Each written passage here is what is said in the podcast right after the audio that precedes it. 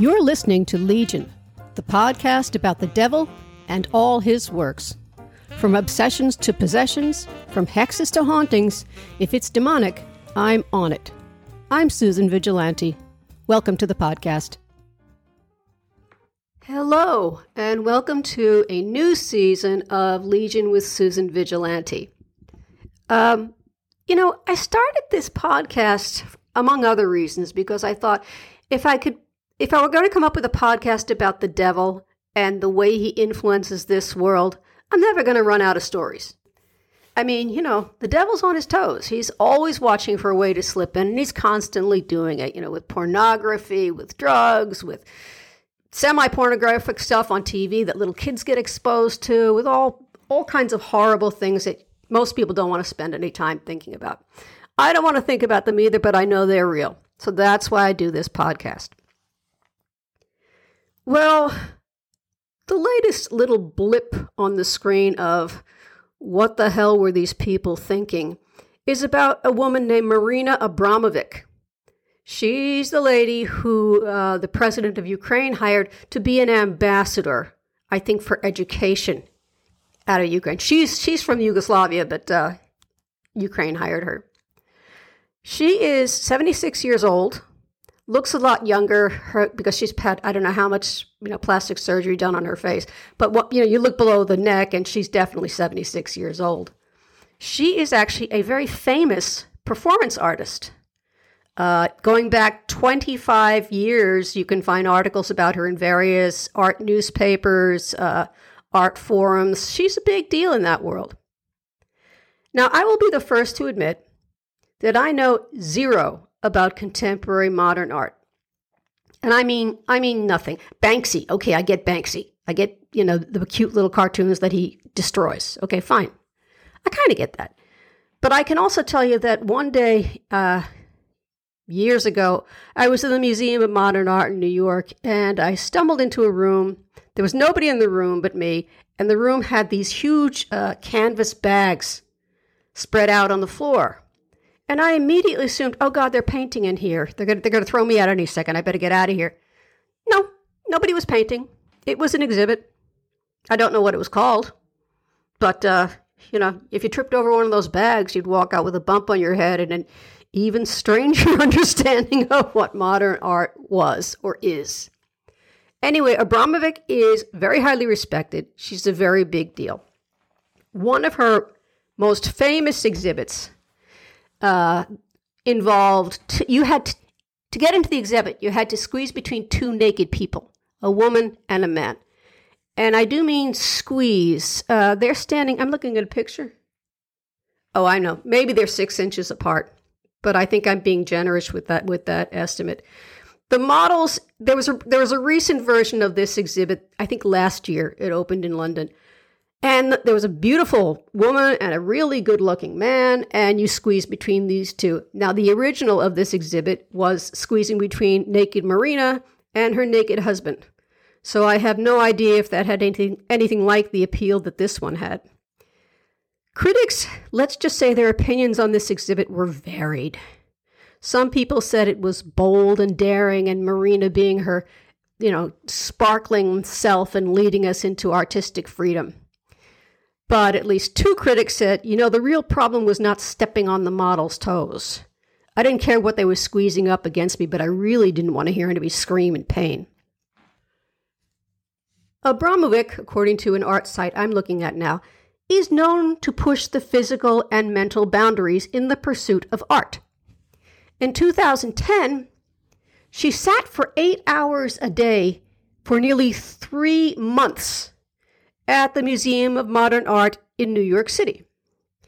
Visitors were invited to sit in front of her for as long as they wanted, with more than fifteen hundred people joining the performance. That's what they're calling it, a performance. Sitting around in front of Marina, that's a performance. Videos of this performance uh, formed part of the Royal Academy of Arts retrospective on the woman's work last year. Also performed was a piece called The House with the Ocean View. In this work, performers stay in the room for twelve consecutive days, twenty-four hours a day. The original performance was undertaken without food and no talking, writing, or reading was allowed. It is not known if the performers will follow the strict conditions of the original performance at the Royal Academy in the most recent iteration of this thing.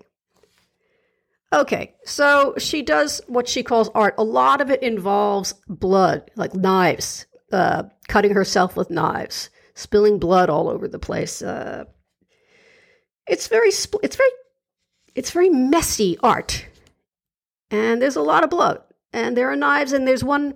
One of her performances, she sticks, she sticks herself in the finger with knives.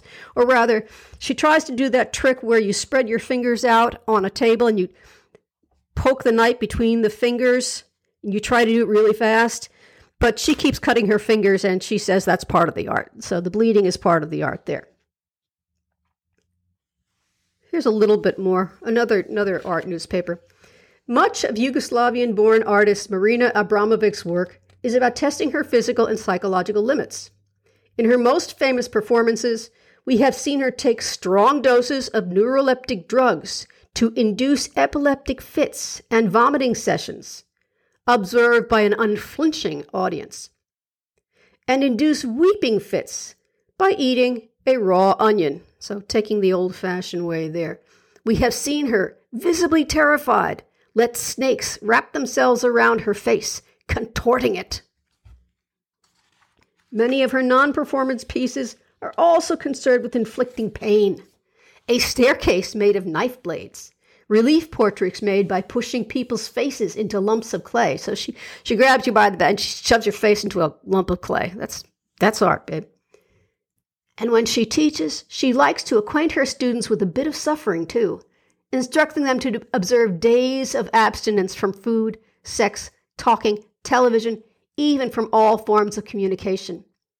But in her private life, she is someone who loves life and knows how to get pleasure from the smallest things. In her house in Amsterdam, she always has friends to stay and gets tremendous pleasure from collecting mountains of strange images cut from books and magazines. She is even passionate about minerals. It was her hats and shoes made from semi-precious stones that she chose from all her work for her first ever show in Kassel in nineteen ninety-two.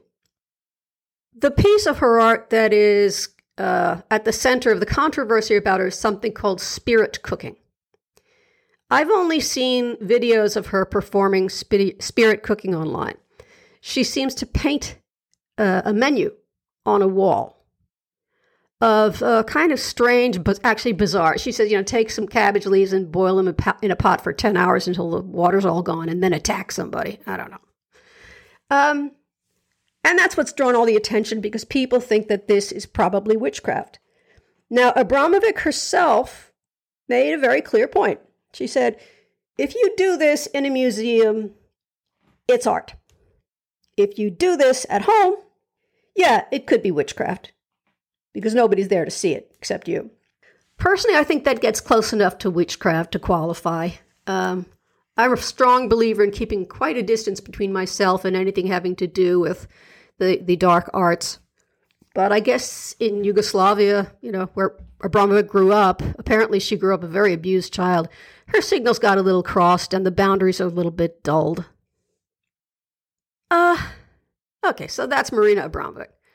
Artist, performance artist, self-mutilator, lousy cook, uh, publicity hound, and very, very famous in her field.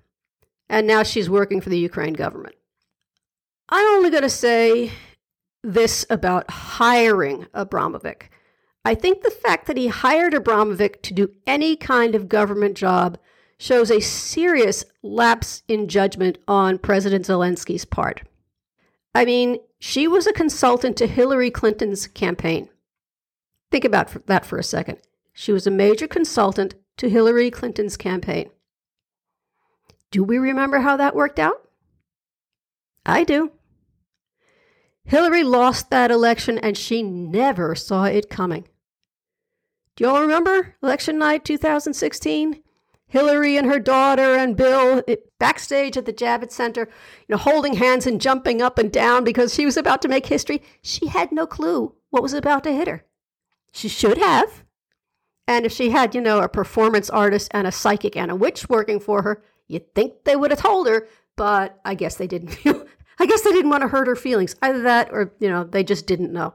Hillary certainly did not know. She never saw it coming. She was completely, completely shocked when she lost the two thousand sixteen election t- to Donald Trump. So as far as Abramovic's uh, political instincts go, I'd give her a D. But here's another thing. President Zelensky is Ukrainian. Anybody who grew up in Ukraine in the last, I don't know, one hundred years had Russian history shoved down his throat from the time they could first walk. There should be nothing those people don't know about the history of Russia. So, did the guy never hear of Rasputin? I mean, Rasputin is the perfect example of what happens when a powerful government figure decides to rely on, you know, frankly, Rasputin was a performance artist. He hypnotized people and he pulled off this total bullshit act that he was able to do things that he couldn't do. And people fell for it because they thought there was something magical about him. I mean, I don't know what Zelensky's thinking, but he sure is not thinking, he sure is not thinking straight.